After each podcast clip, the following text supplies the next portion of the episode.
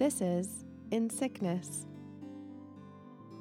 I'm Angeliki. I'm a doctoral student in history and I study the history of disease. I'm Maya, and I work in public health in developing areas. Why don't we get started? On this brand new episode that we've never recorded. it's fine. It's we had a really good rehearsal. Yeah. Um, we did a great job. We were extremely funny, and now we get to do it again.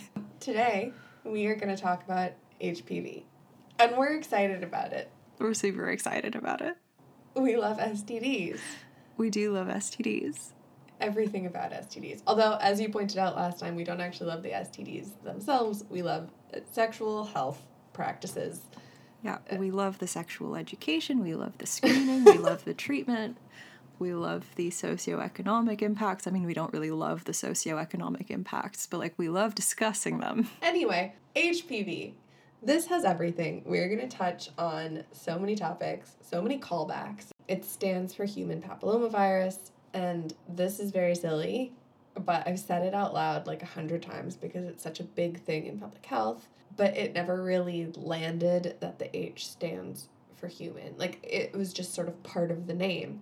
Human, obviously, because we are human, the papilloma component of the name comes from a family of viruses called Papillomaviridae. And these viruses cause small benign tumors or warts, which are called papillomas. Handy. And this type of virus can infect most mammals and some vertebrates. So that's why we call this specific type human, because it only affects humans. We love a self explanatory disease title. None of these strange, complex names that I can't pronounce. Perfect. Now, if you were thinking, why the word papilloma sounds like papillon, maybe they are so named because their viruses look like little butterflies, which is a real conversation that I had with a friend, you would be incorrect. And I'm sorry in advance for sharing this information with you. And Angel, I'm sorry that you have to learn this twice.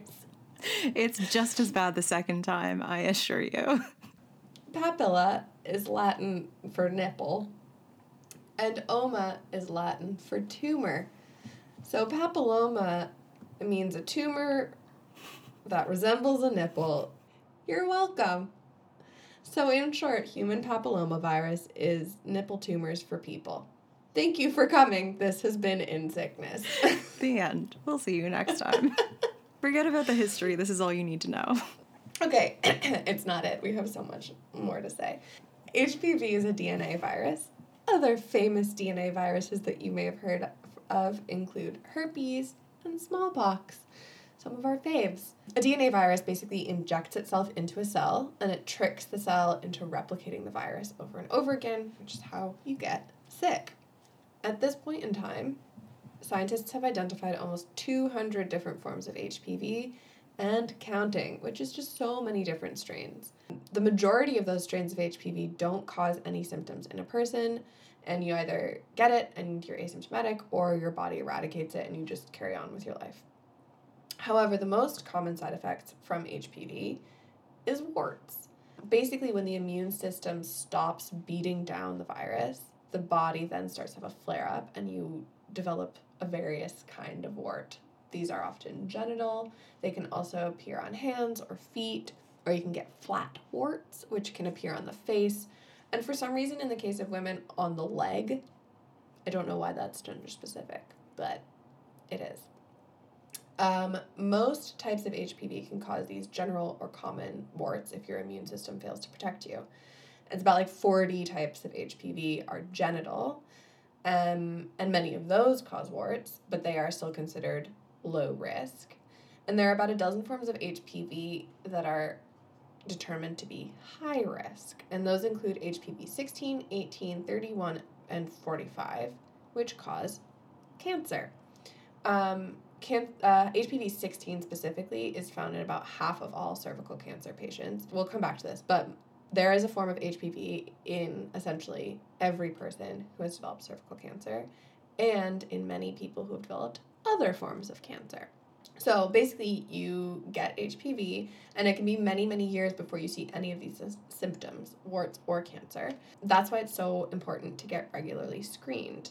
Basically, you can get an HPV screen as a woman. Getting those HPV screens should be paired with regular pap smears, which we will also talk about later.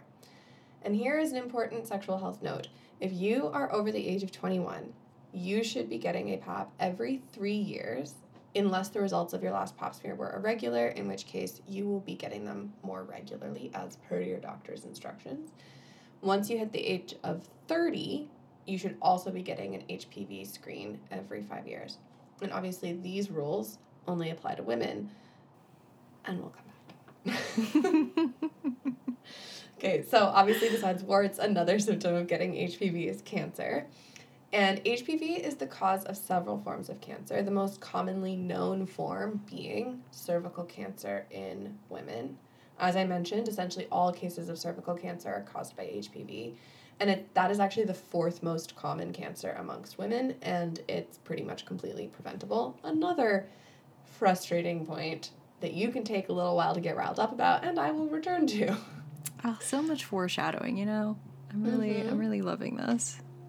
An important point, though, that again, this is like really, really important, is that it also causes other cancers, including cancer of the mouth and throat, the vagina, the penis, and the anus. So, in short, it is not relegated just to women. In fact, in the United States, 70% of head and neck cancers are caused by HPV. 90% of anal cancers are caused by HPV, and that list goes on. So, to recap, not just women can get sick from HPV, it also applies to men. Great. Both in the catching of the HPV and in the development from HPV into various deadly cancers. Correct? Exactly. Well said. Fantastic. Here's the other thing about HPV it is highly contagious, and it is the world's most common sexually transmitted disease. It is most commonly spread by sexual contact, but I just would like to emphasize that it actually can be spread simply through skin to skin contact. Um, so that includes like if a mother has HPV and they have a flare up and they're giving birth, they could give it to their baby. Um, you know, kissing your friends or your child or whatever. Like it's very, very easily transmitted through skin to skin contact. It's so common that something like 80% of all sexually active people will get it at some point in their lives. All this to say, it's incredibly common, and I don't, I mean, I don't really think there's a lot of stigma around HPV. I think there's a lot of stigma around warts, but yeah, obviously there's a lot of missing knowledge in the common consciousness about this that there shouldn't be given how common it is. Okay, anyway, treatments and vaccinations there is a vaccine for HPV. The vaccine, called Gardasil, currently protects you against nine of the 200 strains of HPV that are currently recognized. To be fair, that's progress. When Angel and I were of age to receive it, it only covered seven strains. So, you know, we're making moves. And we'll talk more about who gets that vaccine and why in my section. For now, all you need to know is that of the nine that are covered, two are low risk HPV strains that cause warts, and the other seven are those that are the highest risk for causing cancer. This is important because while there is a preventative measure for some of them, there is no actual cure for HPV. Basically, once you have it, it's in your system and your immune system represses or kills it. Or if it's just repressed, you know, if you get really stressed or sick or there are immune system problems, it can flare up and you would get warts. You can, of course, catch cancerous cells early through things like regular pap smears, and you can take preventative measures. There are certain treatments for warts, such as creams and lotions and potions, and freezing them off, and also lasers. But like I said, for many forms of HPV, once you have it, you have it, and all you're trying to do is stop flare ups. That's basically it. I, I think when we come back to it, I will have a lot to say. We'll both have a lot to say about like the prevention of this disease. I mean, I'm just excited to tell you about how far we've come in all our treatments for HPV. Hit me with it. so today in our historical section, we're actually going to start in the 1950s for a change, and then we'll go back in time. Ooh. To talk about Contemporary. yes, contemporary, um, and then we're going to go back in time to talk about some HPV related ailments from yesteryear. Yeah, we're going to be touching on a lot of the themes from our previous episodes on hysteria and syphilis with a brief little trip into lead poisoning, just because. And it'll become clear why in just a minute. But just to make it clear, I'm going to be talking mostly about the things that could have been caused by HPV, uh, is the best I can do for the history on this occasion. So, mostly um, cervical cancer, various uh, tumors that would have been in the vagina or the uterus. I wanted to get to infertility, but I didn't quite. But it'll be like a mix, a mix of all of these things. So, to start us off, I wanted to say that it was only in the 1950s and 1960s that cervical cancer was connected to human papillomavirus. During this time, scientists were researching the causes of cervical cancer and they decided to do a study which compared the lifestyles of uh, many women who had it. And what they observed is that cervical cancer was actually more common among women who became sexually active earlier in life or women who had more partners. Uh, and I'm sure Maya's going to have lots to say about that. This is the first time that we're talking about a contagious cancer, but from this point, you've got the observation that uterine cancers are spreading in a pattern similar to STIs. And a virologist called Harald zur Hausen made the connection between genital warts and uterine cancer. Uh, this was working with earlier research from the 1930s on rabbits, which Maya will also talk about later, to identify the virus responsible. And he was working on this into the 1980s. So, for our purposes right now, what's important to remember um, is that from the historical perspective, we're talking about this wide variety of ailments, um, like I talked about before, including venereal diseases, what they called cancer of the womb, and infertility. Um, physicians have been observing and attempting to treat complaints of the uterus for millennia. We talked about this in the hysteria episode. Um, physicians have actually been attributing nearly all of women's health complaints to the uterus for the simple reason that women were defined by their reproductive potential. So the question we're actually Isn't it nice to see how far we've come? so the question we're asking today is what happens when something was actually wrong with a woman's uterus? What could have been the implications of HPV for women's health? So I don't actually have any information about the age of the HPV virus, but I will try to include that in a post on Instagram. Uh, so, if you'll allow me, I will be talking about lesions, tumors, weird treatments, and so on and so forth today. One source raised the excellent point that of all the cancers, uterine cancer, along with breast cancer, was more likely to be recorded as a cause of death among women. So, in its early stages, and I quote, cancer of the womb could easily be confused with syphilis and other venereal diseases, ulcers, or growths but the late stage cancer was pretty unmistakable. And these advanced cases of tumors in the uterus were studied since at least antiquity. We have one record of a papyrus from Egypt dating from around 1700 BC, which describes what might be a malignant tumor in the womb. Uh, and then you've got some possible allusions in Hippocrates from the 4th century BC and some Hindu manuscripts from around the same time. Then we hear uh, from the Greek sources about a famous surgeon who specialized in um, the treatment of tumors, but especially in women, uh, who was called uh, Philoxenus of Alexandria, and his date is um, circa 75 BC for this mention. The Roman physician Soranus, whose dates are AD 98 to 138, uses what's called uh, dioptra, and this is an early three pronged iron speculum. Still don't like it. no, thank you.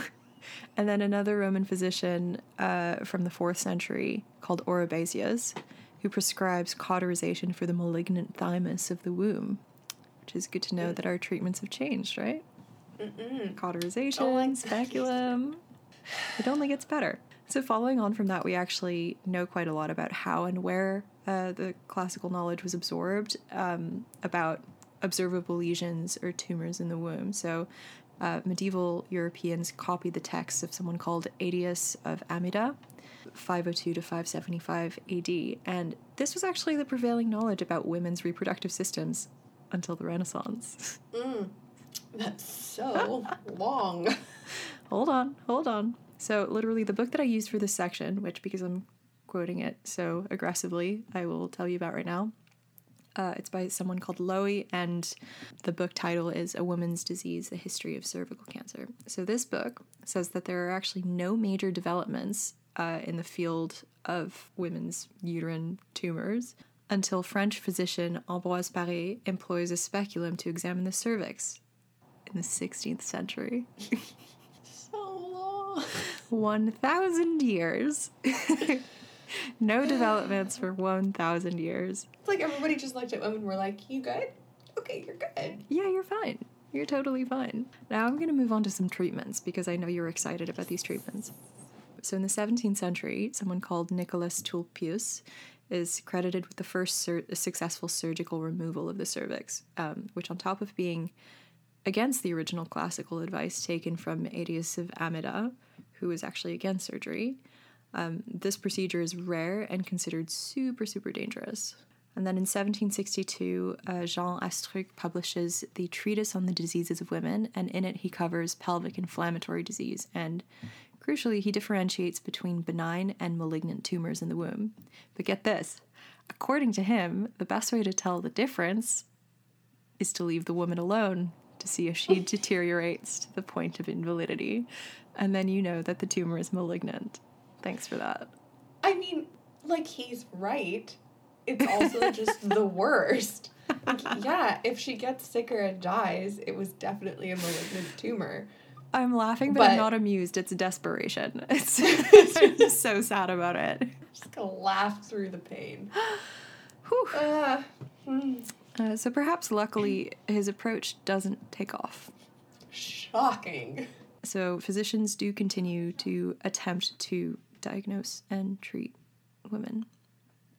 And now for some fun drugs. Yes. So since antiquity, drugs are actually being applied internally to uterine lesions. Uh, Hey, but I that's thought another thing I don't like. no, I don't like that at all. I thought I'd give you some 17th century highlights because I just love that. Is the 17th century your favorite century, do you think? I think it's probably my favorite century, yeah. I love that you have a favorite century. With the Okay. 16th century being like a close second, it's just everything that happens in the 17th century is completely bananas, and I love it. Especially in the history of science and medicine, I just, yeah, it's fantastic. So in the 17th century, they thought that lesions or cancers were actually caused by a poison created by your body. Um, so they actually tried to counter that with more poison. They would try to apply internally substances such as belladonna, hemlock, strychnine, and mercury, not to mention lead. Uh, nice quote for you. Lead containing ointments were seen as especially efficient treatments of uterine malignancies. And if you listened to our lead poisoning episode, you know that this is extremely bad news. I just don't understand why people were like, oh, you're dying because of poison. Here's some poison. Like, that doesn't make sense to me. Yeah, but think about all the other common treatments. Like, I think this might be the first episode in a while where I haven't said, oh, they prescribed prayer. True, that is a good point. And I didn't even have to quote the Bible this time around. So some doc- some Dutch doctors went in a completely different direction though, and instead of all of these poisons, they would use, and I quote because it's just too good, rose oil and the juices of pomegranate, leek, and lettuce. Sounds like a smoothie. It does sound like a smoothie, and it also sounds a lot less dangerous than trying to apply mercury internally. Yeah, like it seems like it would kill you less fast. Yeah, juicing.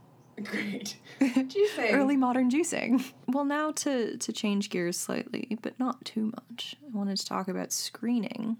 So, we're going to talk about the speculum because it's a really interesting technology that was developed pretty much since the time of the Roman Empire to view and diagnose various malignancies and tumors. Do you maybe want to explain to those who may not know what a speculum is?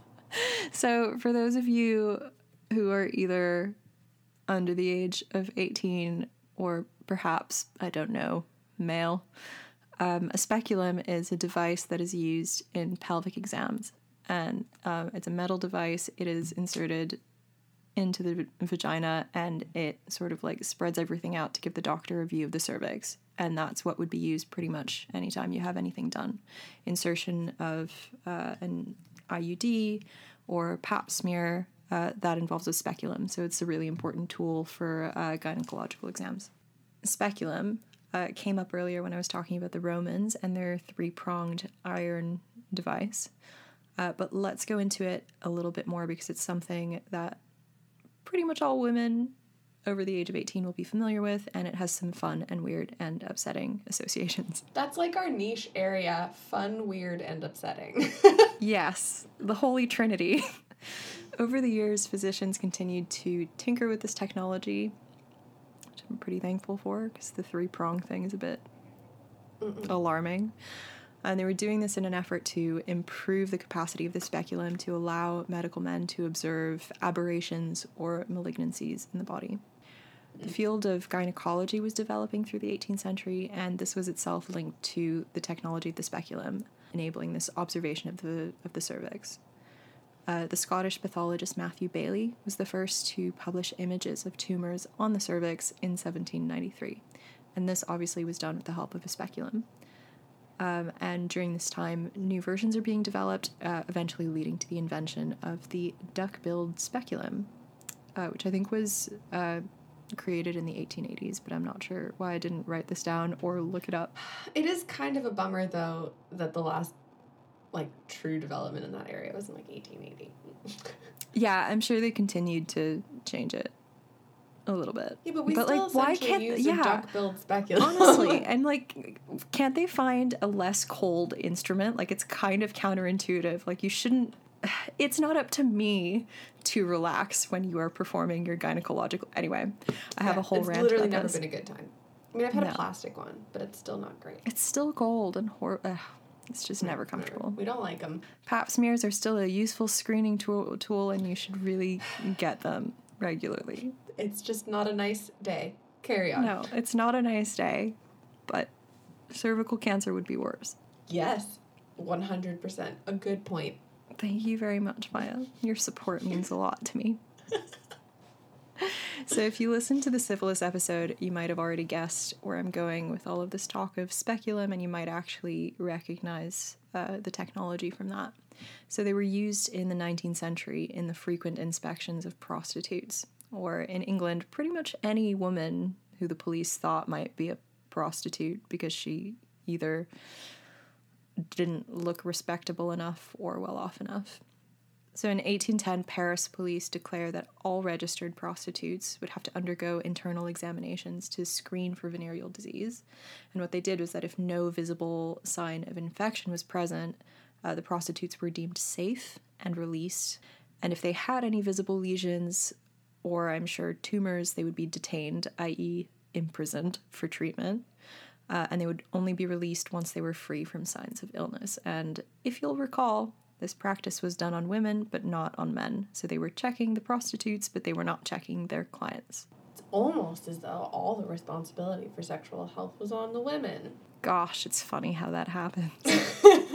More foreshadowing. Stay tuned. And actually, the speculum became associated with devi- deviant behavior because of its use in the examination of prostitutes. And it would only be used on quote unquote honest women in extreme cases.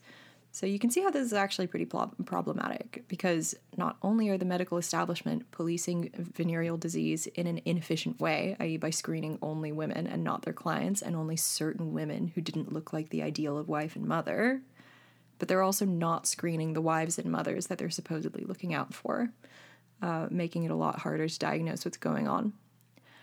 On a side note, most women actually would never have been informed about their diagnosis, and instead, uh, their husband or some other male relative would be told, and then they would decide what to tell the woman. But that's an aside, and that's something that actually was really common late, like very late. Yeah. We love agency and not having it as women. Well, now we're told our diagnoses, which is like a step in the right direction, but it's a very yeah. recent step that's been taken. I mean, still kind of a problem. Like, this is, you read so many stories about like HIPAA violations where people are calling up young women's mothers or boyfriends or fathers or whatever and telling them about their health because they think that, you know, if they're having sex or something that the parents should know. Isn't that a breach of that whole confidentiality HIPAA, thing? Yeah. If someone does that to you, you should call and report it as a HIPAA violation to their employer, by the way everyone. I mean, it's not called actually- HIPAA everywhere, but I I'm not familiar with. I'm assuming that's an acronym. yes, sorry, HIPAA, mm, health information privacy, Act. something along those lines. It's it's the right to have privacy about your own healthcare information. Good to know. I didn't know that was an option to report people for that. Yes. Oh, yes. You have the right to all of your own health information. You have the right to choose when you're sharing it.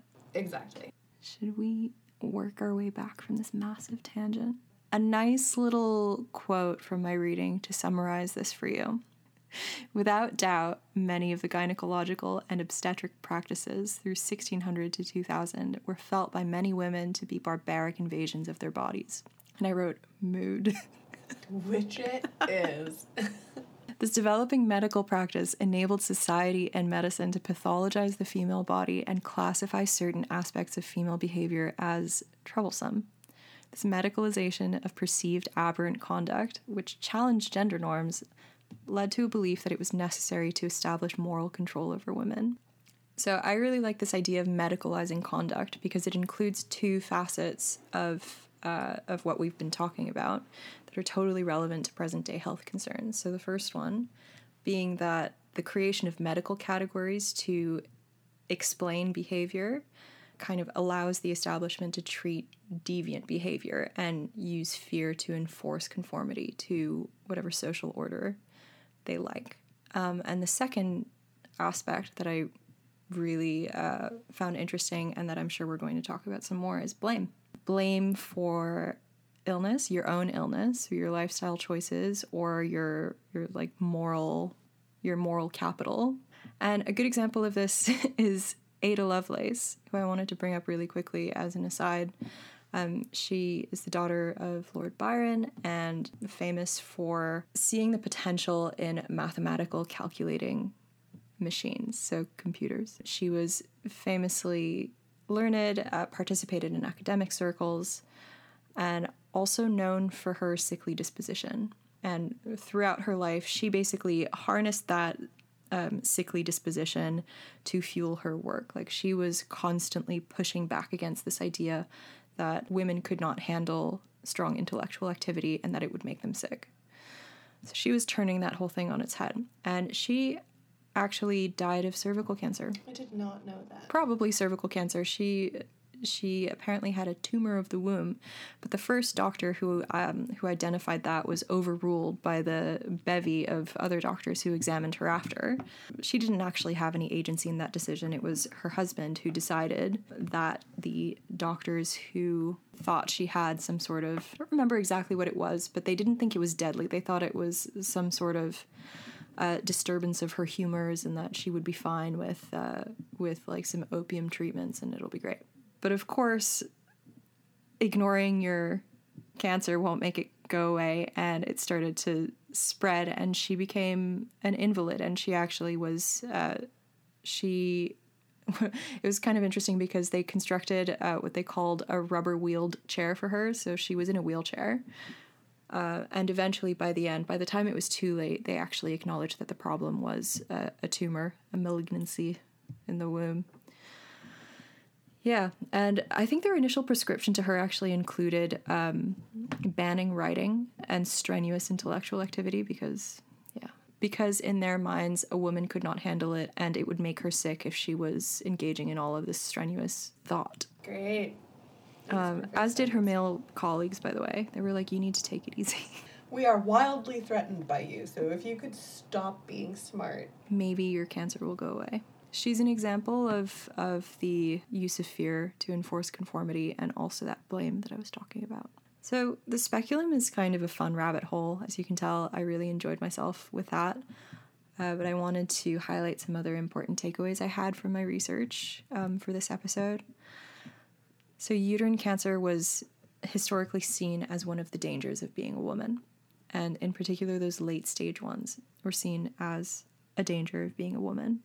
And it's interesting that this overlap already existed with venereal disease, both in the diagnosis of it in the uh, earlier stages and in the treatment. You remember I talked about mercury, that was a really common treatment for syphilis. Uh, and my impression so far has been that um, before it's clear whether you're dealing with late stage venereal cancer versus late stage uh, uterine cancer, the distinction in how these women are treated is really all about their social status and whether uh, the woman in question is respectable. So I'm thinking about 17th to 20th century Europe here. Uh, some other rabbit holes that I wanted to go down but couldn't infertility. Um, there's so much work that's been done on infertility. It's really interesting. It's um, a multidisciplinary subject now. There's actually a whole uh, Palgrave Handbook of Infertility, which is like a collection of essays about it. I also love the crazy cures. Who doesn't? I also would have liked to look into female resistance against this mastery of their bodies because it's not a linear narrative. Like, we can tell it as a story of oppression, and that is there, obviously but it wasn't quite that linear, and women were pushing back all the time. And it's really important to um, think of this from the medical professional perspective as well. Uh, during the 17th and 18th centuries, doctors are sort of consolidating their authority by excluding others and significantly by excluding other women from practicing any sort of medical duties. So, for example, like midwives are being pushed out and they would not be allowed to use a speculum, for example.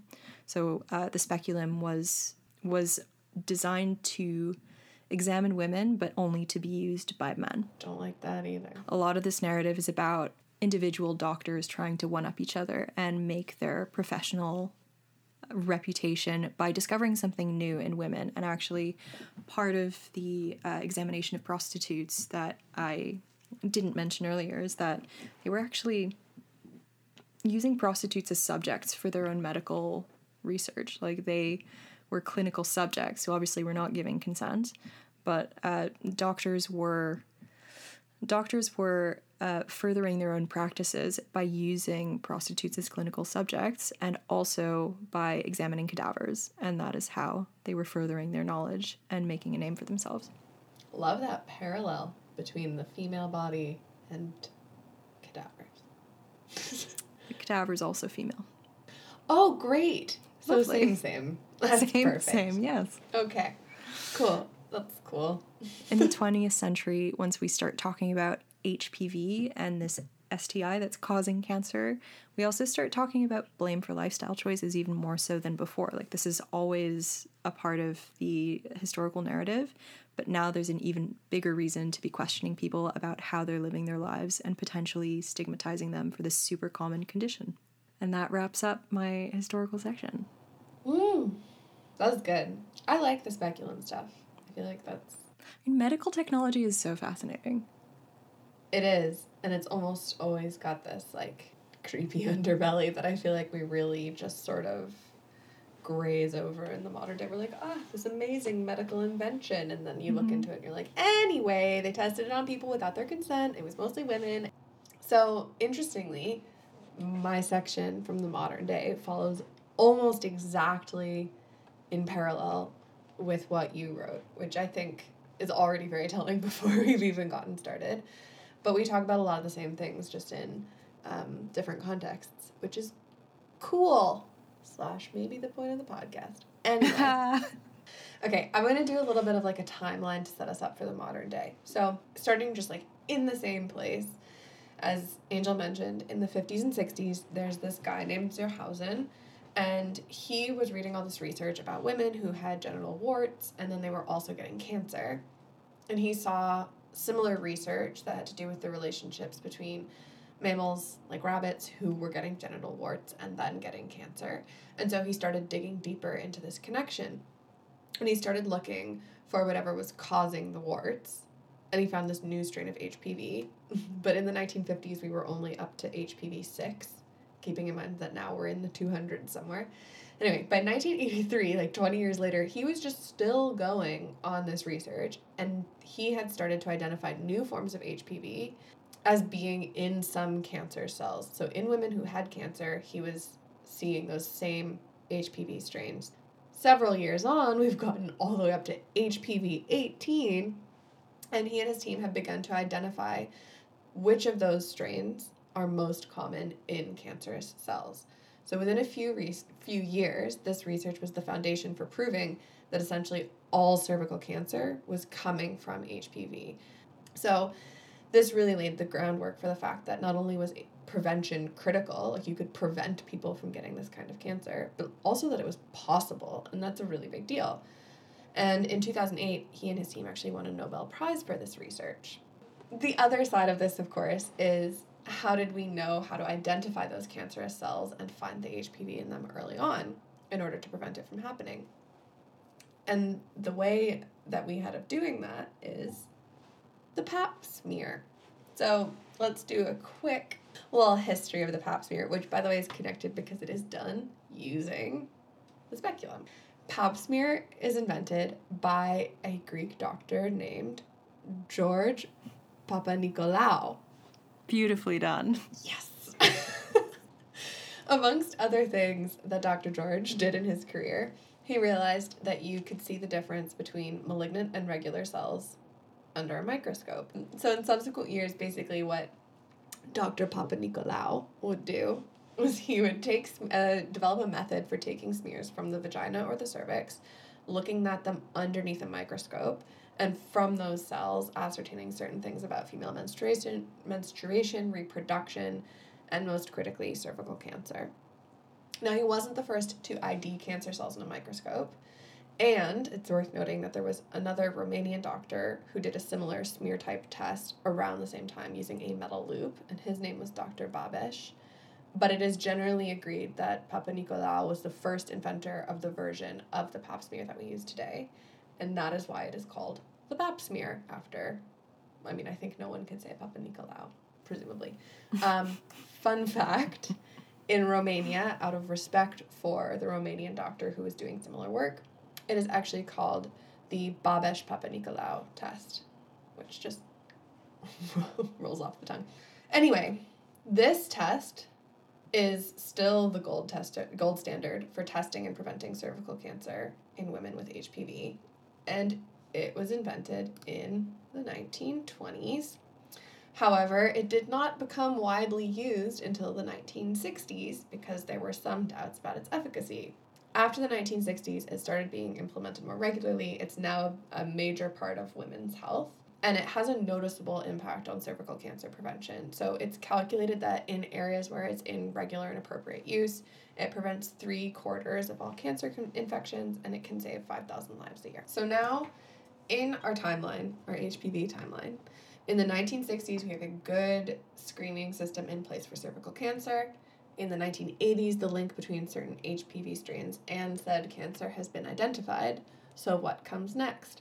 Well, the answer is in 2007, several decades later, the vaccine Gardasil was approved. So, if you're a young woman of about our age, you will probably remember when this was rolled out, if only because it was pretty unpleasant. Yep, that that hurt a lot. It was a painful one. Yeah. Oh. The first early version that I talked about this at the top, the first version protected against seven strains of HPV and it rapidly became mandatory for girls. And then uh, very recently, it became updated for nine types of HPV. And that is quite a big gap in time that it before it started being rolled out. And so we're only really starting to see its impact on women's health now, although it is proving to be relatively effective. But I want to focus on the vaccine and its regulations for a moment. So, as I said, when this vaccine was first approved for use, they were approved exclusively for use on girls and women. They were supposed to be given to all girls under the age of 11 because you wanted to vaccinate them before they became sexually active to try and prevent dangerous infections. And then, as it was a new rollout, they were also sort of trying to play catch up. So you could get it up until the age of like 26 if you were a woman. And the idea was to sort of achieve herd immunity without vaccinating men. So you see which is not a which is not a thing. It's not a thing. And you see the flaw in the thinking, of course, right? If you don't manage to vaccinate all girls and you're not trying to vaccinate men at all, then there's like about a million ways that women could continue to get sick. Plus, it's based in this idea that HPV only negatively affects women, which is just not true. So if you will go back to at the top when we were talking about what happens, what the symptoms are, is you can get warts of genital or other variety, and you can get a variety of different cancers, cervical being the best known, but also vaginal, anal, penile, mouth, throat. Men get those too.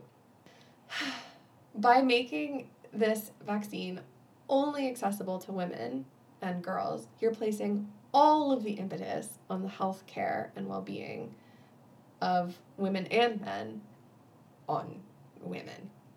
Yeah, not just for the prevention, but also for the screening. Yeah. So we will talk about that. so it's interesting that this is one of the few diseases that we talk about where a lot of the research in preceding years had been done on women. And like we're always looking for this balance in medicine. There is just like we've talked a hundred times about the fact that medical research is so biased against women and you know it leads to poor health outcomes so at first you're like wow a disease that negatively affects women and the research is being done on women but it it wasn't balanced like first of all okay the impetus on vaccination safe sex that's all on women in fact it's all on girls who are really young and then second it ignores the health of men who can also get warts or cancer from HPV. And then on top of that, there's a subgroup of men, men who have sex with men, who are even more vulnerable to this, specifically for anal cancer. So you just have like a little casual homophobia thrown in on top of the sexism. Fabulous. Like it's just bad for everyone. and in the US, it wasn't until 2015 or 2016 that the vaccine was actually approved for boys and men as well, which is crazy because we've known that it affects both genders the whole time. And it's just literally better for everyone's health. It has the same positive health impact and reduction in cancer rate in both sexes, so it just makes no sense. it's just all based in this idea that there is a dramatic gender imbalance in terms of who is affected by HPV, when in fact it is not an imbalance. Everybody is affected by this. And there are multiple forms of cancer besides cervical cancer that are equally preventable using this vaccine. So we know mm-hmm. this, but why why is the medical establishment ignoring the facts on this? Because like they have the information. So is this about just like an ideology that is affecting the way that doctors are being taught in medical school? I mean, I see a direct reflection from what you were talking about like who is getting screened right? Like for you know sexually active women who are getting screened for diseases but their clients who were male were not. And i kind of see this like direct historical transition all the way through to where we are today. We've always talked about it as a disease that affects women and i think framing it as a good thing right? Like this disease affect women and so we are focusing on treating women for it has changed the way we think about the fact that it's actually placing a negative impetus on women. Mm. Like I just I yeah. see a direct correlation and I don't I I cannot offer you a good explanation as to why they would ignore the fact that this is negatively affecting men. I just, I truly do not know. I mean, it, it goes completely on the other end of what we're used to talking about I mean, if you're a doctor and you have any thoughts yeah, about I, this, we want to hear from you. So please get in touch and tell us why. tell us why. Yeah. I honestly can't. Yeah. I, the only thing I can think of is just this idea that, like, um, you want to put a lot of the impetus on sexually transmitted diseases and their negative side effects on women. But, like, men are dying. So I don't super, yeah, could not explain that to you but this is sort of what I touched on earlier about this like feminization of a disease, right? Like I, I think a lot of it is attributable to this idea that we're giving, quote unquote, giving a disease to a certain sex, right? Like this disease only affects this group of people. And it's something that we've seen before, especially when we've talked about STDs. Once again, we're in a place where it gives women and young girls all of the responsibility for an STD and it makes us as women responsible for getting screened and tested for cancers that we should have prevented by being safer, right? Places, like you said, a lot of blame. But like it, it does go deeper than that because it is literally not possible for men to take the impetus on this. There is It's only just been made accessible to boys and men. It is not a requirement. In many places, it's not free to get this vaccine. So, for example, in Ontario right now, if you're in a seventh grade girl, you are eligible for a free vaccine. You're not if you're a boy. You have to pay for it out of pocket, and it's very expensive. And then on top of that, women are getting HPV screens while they also get pap smears regularly. There is no approved HPV screen for men. Mm. Period. Does not exist. I like that's a massive gap there even just on the detection side. Because like because because yeah like take me for example. Let's say i missed my dose of gardasil when i was in the seventh grade. I missed my window and then it was no longer free and maybe somebody couldn't be bothered to actually check up on it and it just never got followed up.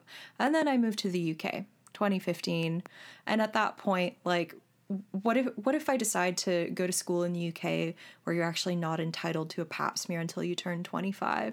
So from the ages of like 13 through 25, what if I become sexually active or like touch another human being with my hand in the wrong place, play murder handshake, get myself some HPV, and then I don't get it detected until I'm either 25 or 26 by the time my symptoms are showing? Yes. It would be very dangerous for you. You also could have gotten many other people sick and you wouldn't know about it, but you're also hitting on a really important thing, which is like we associate HPV vaccines and mm-hmm. prevention with this school age scenario. Yeah. And so even right there, we're eliminating access for a bunch of girls already having cut out 50% of the school age children who are male right like it, there are so many points in what you just said where we're missing out and like it's bad public health especially if you want herd immunity it just doesn't make any sense right because you're you know based on those risk factors that you just stated you're never going to get 100% of girls Yeah, there are so many ways you can slip through the cracks. And you know what? Even if you do slip through the cracks and even if it isn't your fault, at the end of the day they're going to say it's your fault for getting all the other all these other people sick in the interim. Even though that's a systemic problem. It makes no sense. It's just. And it's such a bummer because you're in this scenario where like, wow, they finally did more research on women and women's health, and it's still messed up. and like the implementation is just not there. it's not there, and what I think is crazy from like a patriarchy point of view is that like with many, with, as with like many of these inequities, not just in healthcare. Something negatively affecting women does, in fact, also negatively affect men. Like, this is always true. People's lives are worse because of these forced inequities. And in this case, it's literally killing people. I knew, for example, I objectively knew, yes, men can get warts. Like I knew, I knew that, and I knew it was HPV. And we talk a lot in public health about the HPV vaccine because it's new. It came out in our lifetime, and um, there were a lot of rollouts, and it was focused on women. And there was always this question of like, how can you get hundred percent of women? And I always, always was frustrated that men were not also getting vaccinated just to protect women. But it was literally never mentioned that it causes cancer in men too. That was just absolutely Mhm. never brought up. No, I mean I remember I remember the campaign there was a lot of campaigning about Gardasil when it came out without any mention of the implications for men and any sort of acknowledgement of the actual epidemiology of this. Yeah. I mean, even if men were not getting sick from it, which we know they are, if they can pass it to women, which we also knew they can, they still should have been getting vaccinated. It there are on top of this like huge gender imbalance other additional imbalances, right? Like there are places where there is less access to other forms of preventative medicine, like getting regular pap smears, and less access to vaccines. For example, areas of sub-Saharan Africa, which has some of the highest rates of HPV in the world, and of course, that means that it has some of the highest rates of cervical, penile, anal, and other forms of cancer that are caused by HPV. There are other serious comorbidity factors for that area. For example, sub Saharan Africa has really high rates of HIV. HIV hurts your immune system, and if you have a low immune system, then your HPV will be much worse because you are not protected against it. Cuz I guess now I'm thinking like with with the HIV situation in mind, like what would it take for HPV to become enough of a problem that there's a, a will to actually do better in the implementation and in achieving herd immunity, in making screening more accessible Yeah, to men as well as women. I'm so shocked that there isn't like some screening available to men. I don't I don't have the answer to that. The there are so many nuances around vaccinations and requiring them these days that that has become such a complex question. Mm-hmm. I mean, I feel like the first step is making people aware that this is an issue on a lot of levels for a lot of people.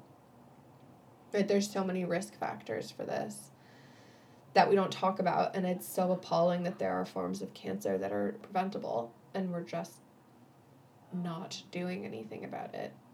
Anyway it's very i find it very frustrating. I mean, I don't think it's a question we can answer today, but it's maybe something we can keep in mind for future episodes and try to draw more comparisons and have more discussions.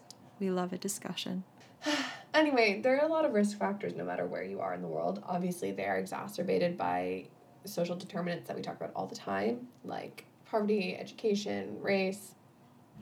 Um, like we were talking about the school age thing if you are not in school and you don't have this regular touch point that's a really big risk factor like you might just get overlooked for this critical thing all of this to say we are in an HPV pandemic right hmm. now amongst all the other ones that we've got on deck, right? Like millions and millions of people actually have this disease. And while many are not super negatively affected or affected at all by it, and it might not be life threatening for you, as we have learned, what might not hurt you might kill someone else. so we don't know how these illnesses are having an impact on others. Clearly, there's a gap here. And we do have a sense of what herd immunity could do in terms of improving everyone's health and reducing rates of cancer in the world. Like we can predict it and it would be really great. But it requires about 75% of people to be vaccinated by most estimates. So obviously we would need to make some serious changes.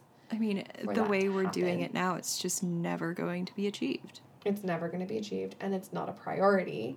And that's also really interesting. That's something that was framed as a disease that affects women and women are responsible for was not really made priority level. It's like setting them up to fail almost. Um, clearly, we need to vaccinate boys. We got to get it all together. It is literally preventable cancer. People are dying, and it's crazy. It doesn't make any sense. let's not let's not focus on women's health at the expense of men. Ideally Let's not. aim for actual equality. Mm, that's crazy. That's HPV. Um, I feel like I still have a lot of unanswered questions about it that I would keep reading about. As I- do we all, I think. Yeah, I think we probably created more questions than we have answered today. always. Well, I'm kind of okay with that. me too. Should we wrap it up with some happy thoughts? Yes. Do you have any hoorays on deck? Okay, I have a couple hoorays. So the first one is that it snowed in Oxford, like properly snowed in Oxford for the first time in like two years. And I went outside and frolicked in it, and um, there were just people making snowmen everywhere. Like the whole town has gone bananas, and it was great. It's almost like a carnival atmosphere. It was great. I'm picturing it very Harry Potter esque. Oh, yeah. And then my other hooray is that the other day I went to check my pigeonhole in college um, to see if I had any mail. And I had an unexpected book in there, and it was a history of Oxford as like a belated Christmas gift from the librarians because I work there as a library assistant a few hours a week. It was just really sweet. They left me a little note saying, Thank you. We really appreciate how willing you were to help out. I'm like, You pay me, but it's still really nice. I really like that. I think that's the sweetest. Yeah. What about you? What are your hoorays? My hoorays. Hmm. Well, okay, I have been working. Which is just a Congratulations. Look at you. Thank you have a very much. job. I have a job. And it's been keeping me busy, and I am extremely appreciative of that. Love to be busy. And I finished up and sent out all of my graduate school applications. And I've been accepted to a couple additional masters, which feels great. I cannot remember why I thought I wanted another master's, but it is still nice. I totally get why you applied to more masters. It was a way to structure your time and a way to plan for a future. And you know what? You are Okay. killing it, and you should take this as a massive pat on the back for yourself. Okay? All right. You're right. Thank Be you. proud of your accomplishments. It doesn't matter if you don't think they're relevant anymore. You're correct. Thank you. Thank you. And that goes for all of you out there. I know you think you're not doing well, but you're doing well, so congrats. Have a glass of wine. this has been your positive reinforcement for Yeah. the day. Well, then, I'll catch you next time. This was lovely. Still miss you though. I miss you too. Bye, everybody. Bye. Thank you for listening to In Sickness. Researched and hosted by Angeliki and Maya. Intro track and logo by Adrian Morningstar. Sound editing by Maya.